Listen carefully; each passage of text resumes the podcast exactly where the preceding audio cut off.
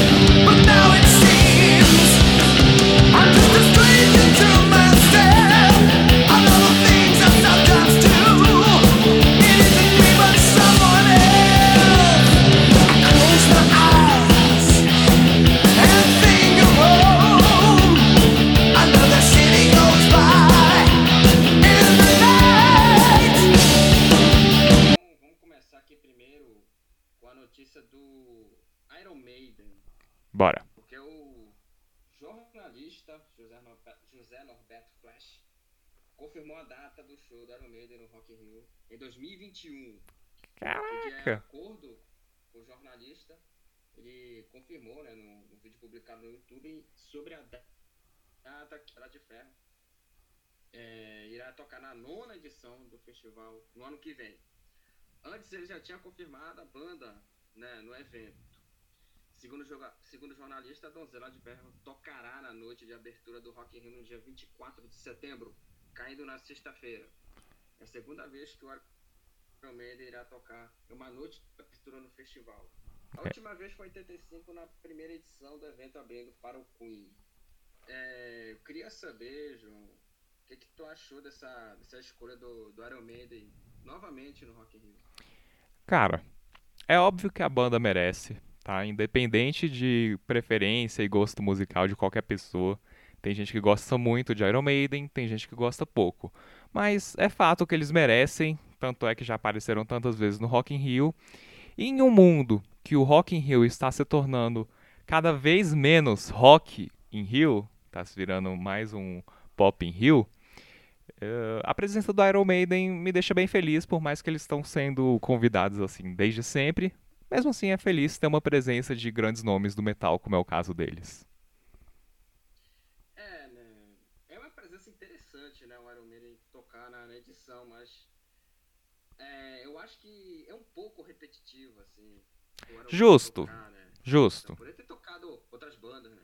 Mas, querendo ou não, as bandas de, de rock que estão em crescimento, eles acabam ficando um pouquinho na debaixo da asa desses, desses gigantes, sabe?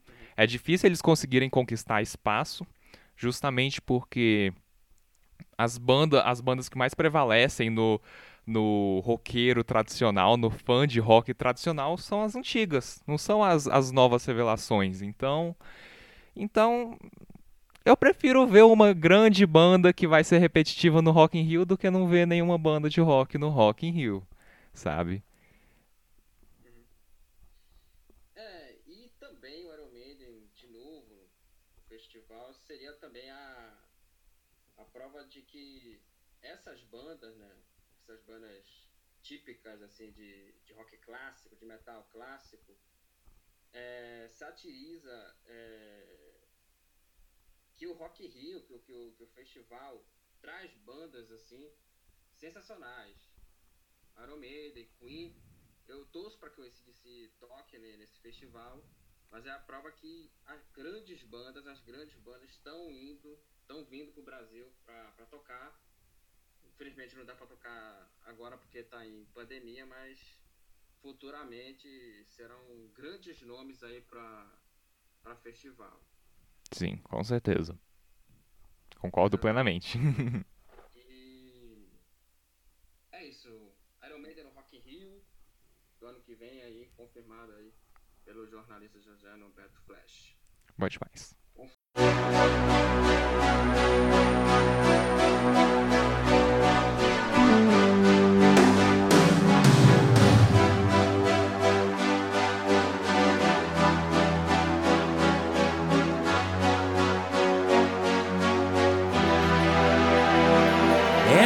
Spaces, what are we living for?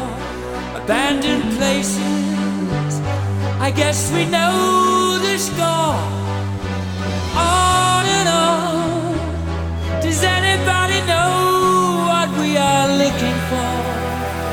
Another hero, another mindless crime behind the curtain in the pantomime.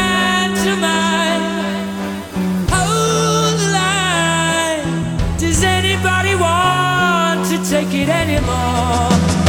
The show must go on. Agora do disco ao vivo do Queen, Live Around the World. O Massa. foi no último dia 2, né? Faz tempo, né? Mas Sim. eu queria falar pra vocês aqui que o Queen lançou o DVD Live Around the World, que mostra faixas do registro da banda até 2014, que está disponível em CD e em vídeo no canal da banda. É Isso. o primeiro trabalho do Queen com a da Lambert nos vocais. O setlist contém 17 faixas em CD e 23 faixas em Blu-ray.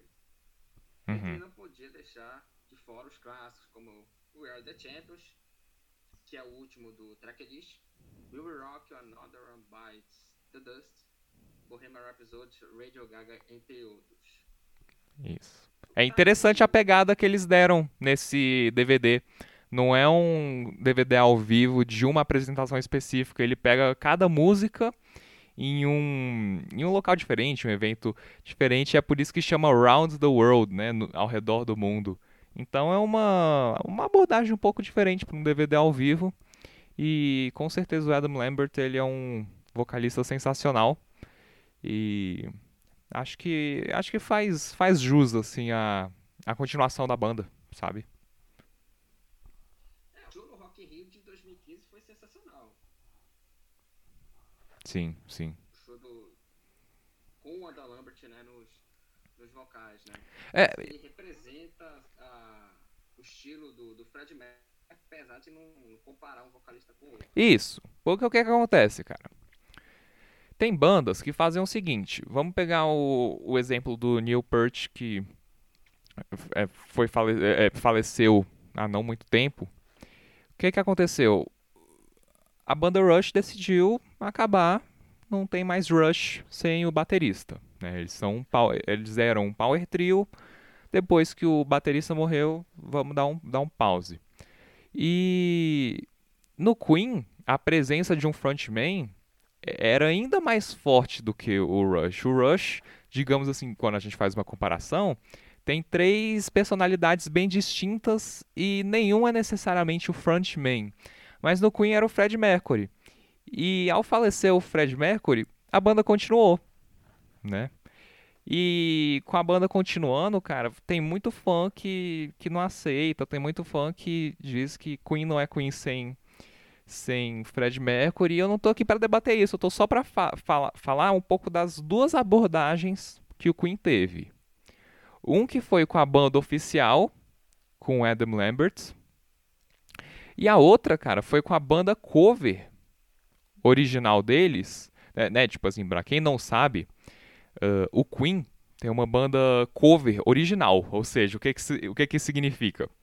Quando alguém faz uma banda cover, é, qualquer um pode fazer, mas o Queen tem uma banda que foi autorizada pelos próprios membros, sabe? Pelos próprios membros a serem a banda cover oficial do Queen.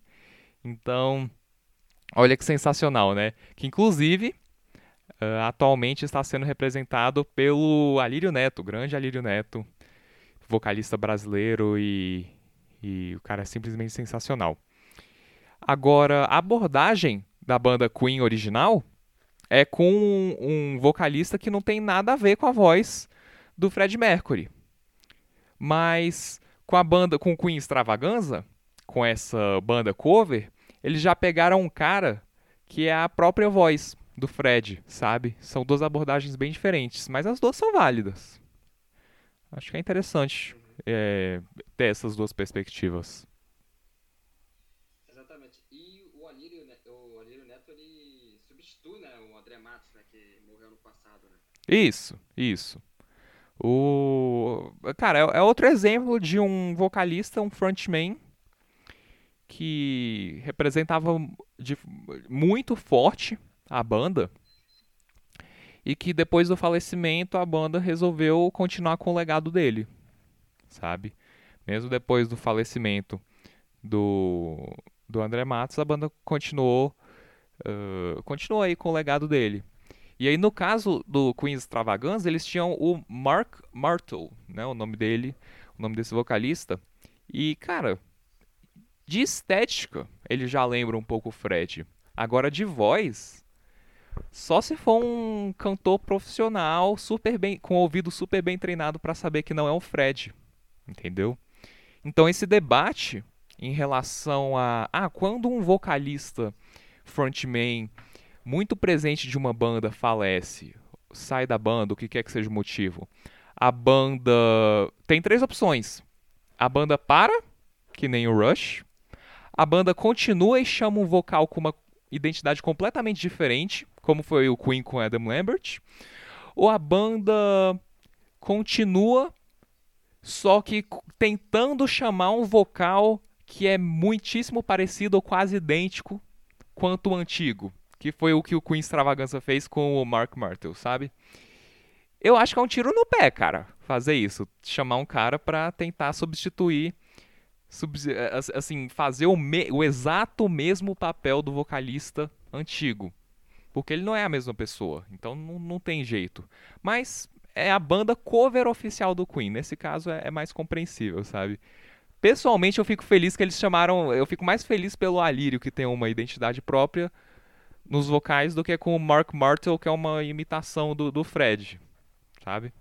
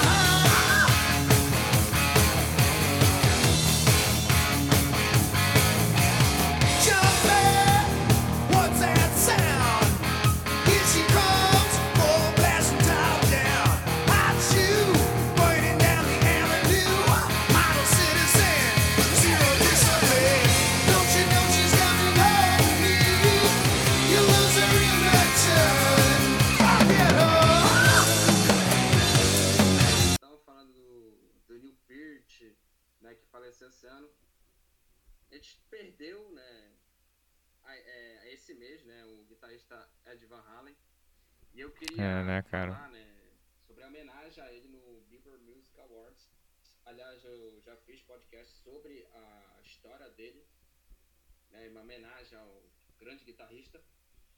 E ele morreu no último dia. Ele foi homenageado no Billboard Music Awards na última quarta-feira, quarta-feira passada. Nessa cerimônia foi transmitido o clipe da banda no evento que, a, que o grupo tocou em 2015, onde Van Halen tocou a música Panama. Depois do vídeo apareceu no palco a imagem da lendária guitarra Frank sozinha no palco.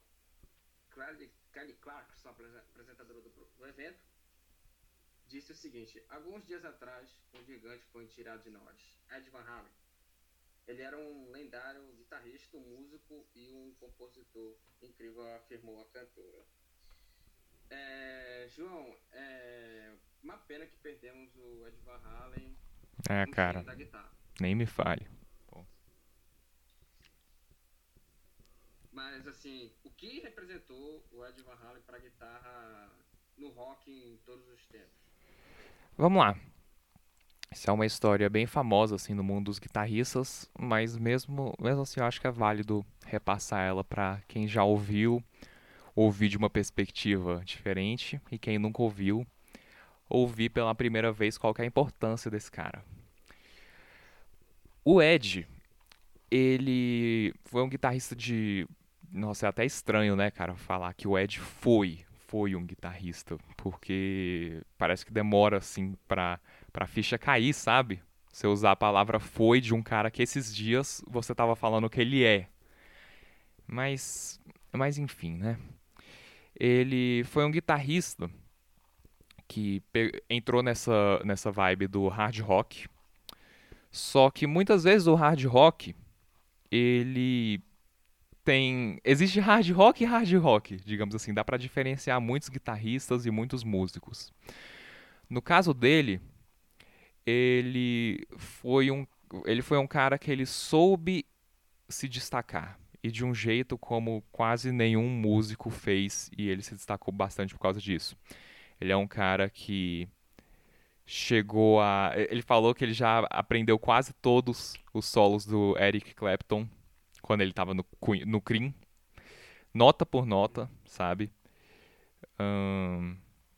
Pegou muita inspiração do Jimmy Page então ele pegou a inspiração dessa galera do hard rock, do heavy metal, do blues. Aí o que, que ele fez? Ele pegou a guitarra, que classicamente se tocava palheta na mão direita, dedo na mão esquerda, né, para quem é destro. E ele falou, cara, por que, que eu não toco dedo na mão esquerda e dedo na mão direita? Agora, o que, que isso significa? Isso significa que é como se você pudesse é, alcançar duas notas muito distintas. Porque antes você tinha. É, antes você tinha, por exemplo, duas notas muito. que tinham que ser próximas, porque você só tinha uma mão para tocar no braço da guitarra. E ele falou: não, eu quero tocar uma nota grave com a mão esquerda e uma nota aguda com a mão direita e ficar fazendo todas as variações possíveis com isso numa técnica chamada tapping. Agora, quando você, você percebe isso pela primeira vez, você sente que você nunca ouviu nada parecido, cara. Nada, nada, nada. Porque aquilo que era guitarra quadradona, o Ed vai lá e inventa um mundo novo. Inventa um mundo de, de notas que eram uh, fisicamente impossíveis de ser tocados sem essa, essa técnica. Essa técnica já existia e não era famosa, quase ninguém conhecia. Pouquíssimos violonistas e guitarristas usavam, pouquíssimos mesmo, sabe? Quase ninguém usava. Mas o cara soube usar. Ele popularizou isso ao redor do mundo. E ele foi um grande visionário, sabe? Ele pegou aquela guitarra dele, escrafunchou ela de todo jeito que ele podia pensar que ia fazer ela soar melhor e virou o Frankenstein na, Frankenstein na guitarra, né? A Frankenstretch ficou conhecida. Depois ele foi fazer uma guitarra com a Music Man, uma, uma mais robusta, uma mais bem elaborada e usando como influência tudo aquilo que ele aprendeu com aquela guitarra Frankenstein antiga dele. Então ele é um cara que manjava muito bem assim de, de acompanhar. O acompanhamento dele era preciso e bem elaborado para um guitarrista de rock. Ele tinha solos fenomenais, ainda, né, coisa que que de, de uma criatividade, de uma musicalidade assim sem igual. Ele praticamente inventou uma técnica nova. Não que ele inventou uma técnica nova, mas ele criou um significado novo para essa técnica. Sabe? E. Ah, e observação, tá? Deixando uma observação importantíssima. Ele era o único guitarrista da banda. Pensa aí nas bandas que você mais gosta, cara. Elas têm quantos guitarri... Eles têm quantos guitarristas? Muito provavelmente dois. E se não tiver dois, vai ter um guitarrista e um tecladista, né? Agora é difícil segurar a onda quando você é o único guitarrista da banda, porque você tem que fazer muitos papéis ao mesmo tempo. Então é o tanto de coisa que o cara fez, sabe? Inspirou uma geração e deixou seu legado aí pro mundo todo, cara. É, exatamente. E também, por exemplo, na Eruption, né? Eruption. É. É, exatamente, para quem não conseguiu imaginar 100% aí o, o, o que, que é o tapping, que eu falei um pouco, pense em Eruption, ele tá tocando lá.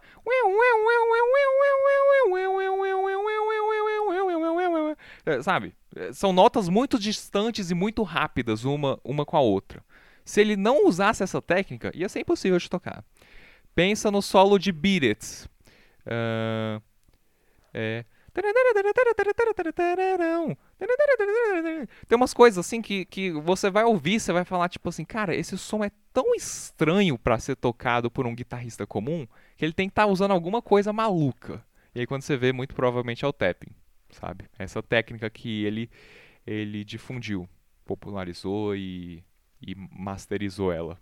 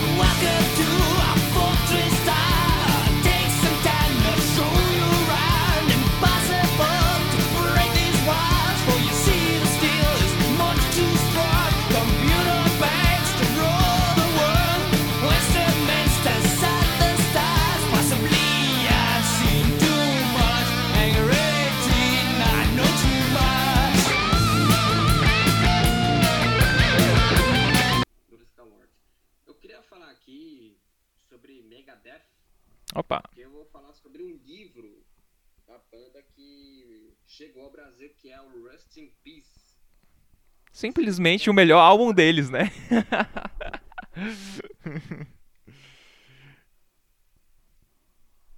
simplesmente o melhor álbum deles, né? Pô, se vamos fazer um livro do Megadeth, vamos fazer sobre o quê, né? É, né?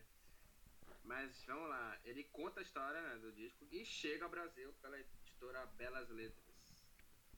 Ela já foi traduzida e traz detalhes como foi a produção do clássico disco lançado em 90 que é assinado pelo Dave Mustaine, líder da banda, e também fala sobre o processo de negócios da banda, pressão da fama e do dinheiro sobre o grupo. Rust Peace para muitos é o, é o, melhor disco da banda. Né? Cara, para quase todo mundo. Não conheço alguém que prefere outro álbum não. Ou Countdown to Extinction, né? Não, assim, como fã de Megadeth, cara, tem, tem álbuns incríveis, óbvio. Countdown to Extinction, Peace Cells, So Far, So Good, So What. Os mais recentes são bons, Dystopia. Eu, eu gosto até dos que ninguém gosta, tipo 13, é, sabe? United Abominations. Eu gosto daquele primeiro lá, é, que também ele é, ele é bem mais obscuro, com uma pegada bem diferente. Gosto até do que a galera odeia, que é o Risk. Tem muita gente que não gosta do Euthanasia. Mas eu gosto de todos, cara. Todos eles têm seu valor. É... São pegadas diferentes. Mas, cara, foi no Rust in Peace que os caras tiveram a oportunidade de juntar a genialidade de criação de riffs do Mustaine com os solos incríveis do Matt Friedman, as, as, as melodias incríveis do Friedman com toda a capacidade técnica do Nick Menza, com o peso do Dave Ellefson, sabe? Foi onde todo mundo se juntou e, e parece que tava todo mundo na mesma página. Porque às vezes você tem um músico de uma banda que tá lá, mandando bem pra caramba. Tá, no, no seu, tá tocando pra caramba, tá, tá tocando com muita musicalidade, tá compondo pra caramba, mas muitas vezes a banda não tá na mesma página. Então, um instrumento se destaca, você sente que tá faltando uma coisinha aqui, outra ali. Mas, cara, Rust in Peace é onde todo mundo tava lá, no mesmo momento e, e soube marcar presença, até mesmo a produção, uma das melhores produções de disco que eu já ouvi na minha vida. Ponto final. Exatamente. E também né, a formação, né? Mustaine, Ellefson, Friedman e Mensa. Falecido Mensa, né? É. Morreu em 2016.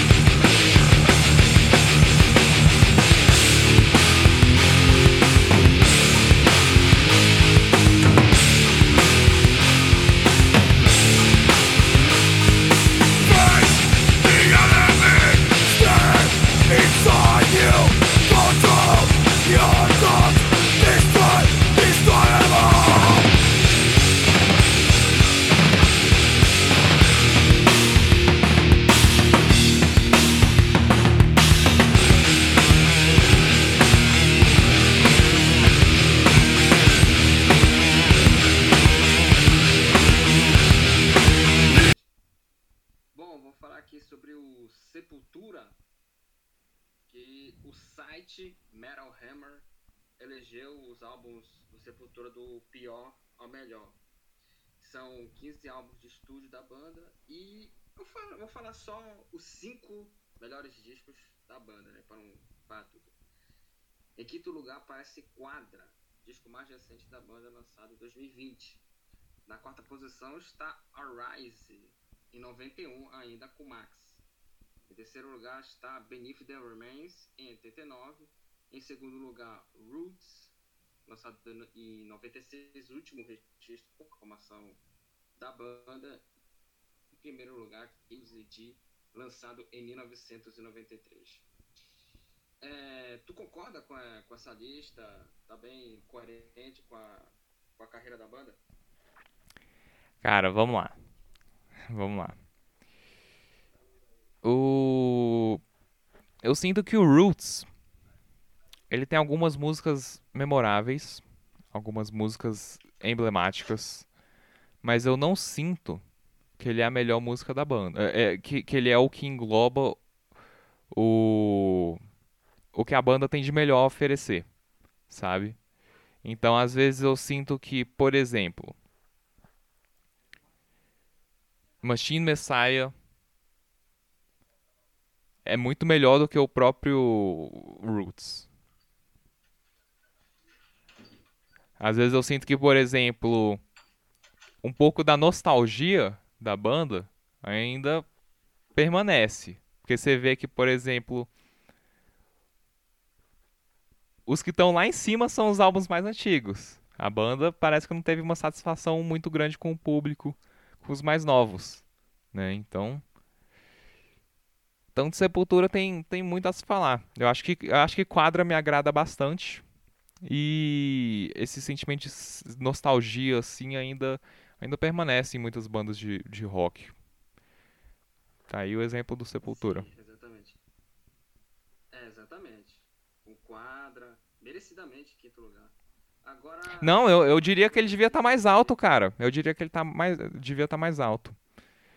Ahn, por exemplo, eu acho que a galera deixa passar o fato de que a produção de, de muitos deles, dos mais antigos, era bem fraca, sabe?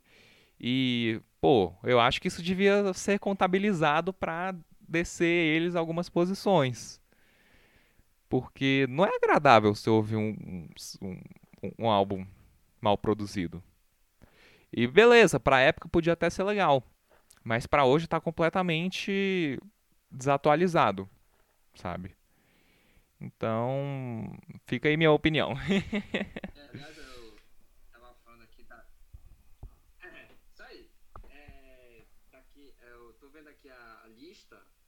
Alguns discos aqui que eu, que eu gosto do Sepultura, por exemplo, Machine Mensai tá em 13 terceiro. Não, pelo amor de Deus, né, cara? Merecia uma posição.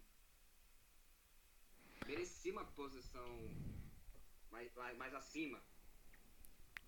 Mas é isso que eu tô falando, cara. Tem gente que ouve uh, e acho que às vezes é até involuntário, sabe? Não tô apontando o dedo pra ninguém, mas tem gente que ouve as coisas mais recentes de muitas bandas de rock e não percebe a grandiosidade. Tem que esperar passar 5 anos, 10 anos, 15 anos, 20 anos para depois olhar para trás e falar: "Ah, Machine Messiah era melhor do que uh, sei lá, vamos ver alguns aqui que tá acima de Machine Messiah, do que Esquizofrênia, do que o Rise, saca? Eu acho que daqui a um tempo a galera começa a enxergar isso porque fica mais fácil de analisar, cria aquele sentimento de nostalgia na pessoa. Mas quando ele está prestes a ser lançado, quando ele acabou de ser lançado, na verdade, muita gente não dá bola. E eu acho isso uma grande tristeza, sabe?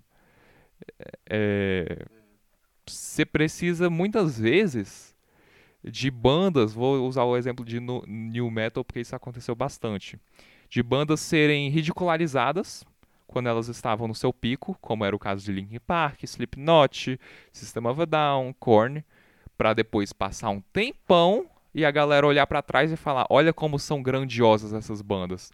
Até mesmo a Avenged Sevenfold, que veio com uma pegada muito moderna na sonoridade deles, eu diria que muita gente considera eles como, como uma das maiores bandas modernas de metal, sabe? Mas na época não. Na época era crítica, crítica, crítica. E eu não tô falando de todo mundo, mas eu tô falando assim de muita gente que na época que tava bombando não soube aproveitar. E aí hoje em dia muita gente olha para trás e fala: "Pô, eu adoraria que tivesse um Avenged Sevenfold no ano de 2020, né, um Avenged Sevenfold mais moderno". E não tem, cara, porque a galera critica. E aí agora que tá tendo gente, tá tendo Vitalism, tá tendo Periphery, tá tendo John Wayne, tá tendo Vai This Murder, muita gente não gosta disso, né? Beleza, respeito. Mas aí vai passar um tempo que aí a galera olha para trás e fala, pô, sinto saudade de quando tinha aquelas bandas. Ah, pelo amor de Deus, sabe? É, exatamente. Vai ser igual quando, por exemplo, Metallica, essas bandas de, de thrash metal acabarem. Aí quando sair essas bandas novas, aí o cara vai falar assim, pô, poderia ter ouvido a Avenged, é. merda sobre os caras. Exato. Acho que é mais isso, assim. Exato.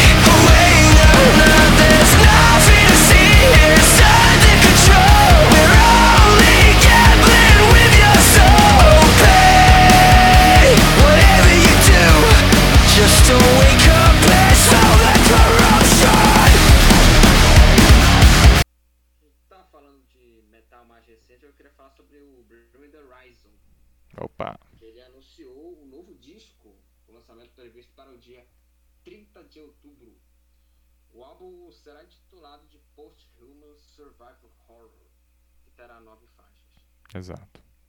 Também o disco terá participações aí, até especiais aí, com a Emily, vocalista do Evanescence, o do Nova Twins, o Young Blood e Baby Metal, a banda de metal oriental. Metal oriental. Exato. É, foram lançados três singles, singles que estão a Ludens, As If You Obey. O último trabalho da banda foi o Amo e também um disco experimental. curte a banda, eh, João? O que que tu acha deles? Eu gosto, cara. Tem muita coisa boa. Tem muita coisa boa.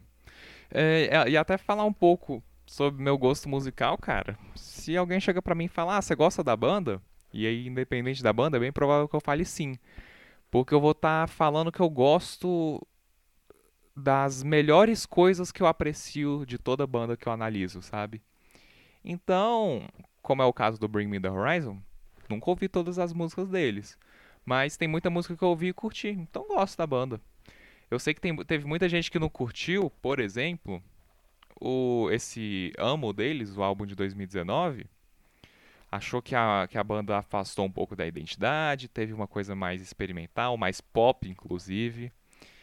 Mas eu, eu- mesmo na- nas piores ocasiões, eu, eu consegui apreciar algumas coisas, sabe? Ah, e aí eu vou falar pessoalmente. Vou, De- Ah, pode falar. eu vou te falar que eu não curto disco, cara. Olha só.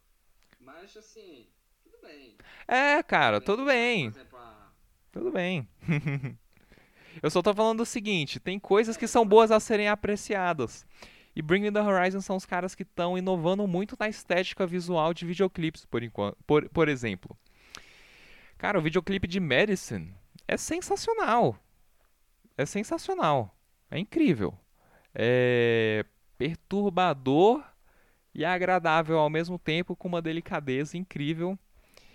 E ele é feito por um, por um artista que ele tem muito essa pegada de fazer fazer, como é que eu posso explicar isso para quem não conhece? Fazer estéticas e sensações meio estranhas, meio, enfim, que te faz se sentir desconfortável, mas de um jeito como se fosse natural, sabe? Como se isso existisse no nosso mundo. E eu aprecio isso bastante, cara. Eu gosto, eu gosto de banda que eh, inova no aspecto visual, sabe?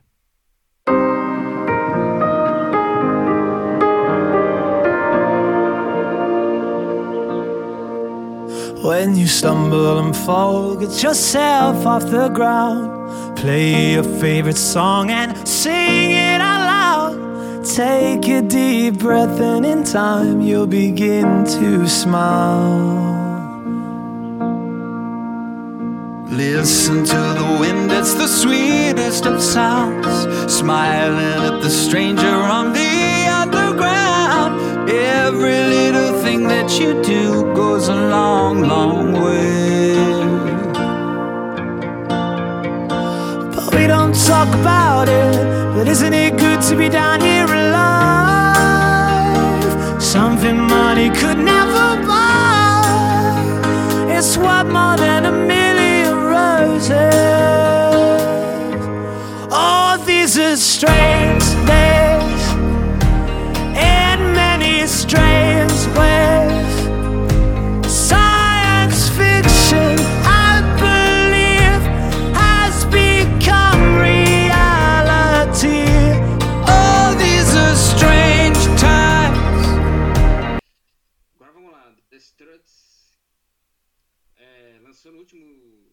dia, dia 16, na última sexta, o seu novo disco chamado Strange Days. Contém 10 faixas presentes no álbum. E olha aqui, é, o disco contém participações especiais aqui, ó. Tom Morello, guitarrista do Rage Against the Machine, cantor Robbie Williams, o Joe Elliott e o Phil Collins, integrantes do Def Leppard, e Albert Hammond Jr. do The Stro- Strokes. É, tu já tinha ouvido falar dessa banda? Que que- Não, não conhecia ela. Não conhecia. E foi bom ver que os caras estão trazendo uma galera de peso pra participação, né?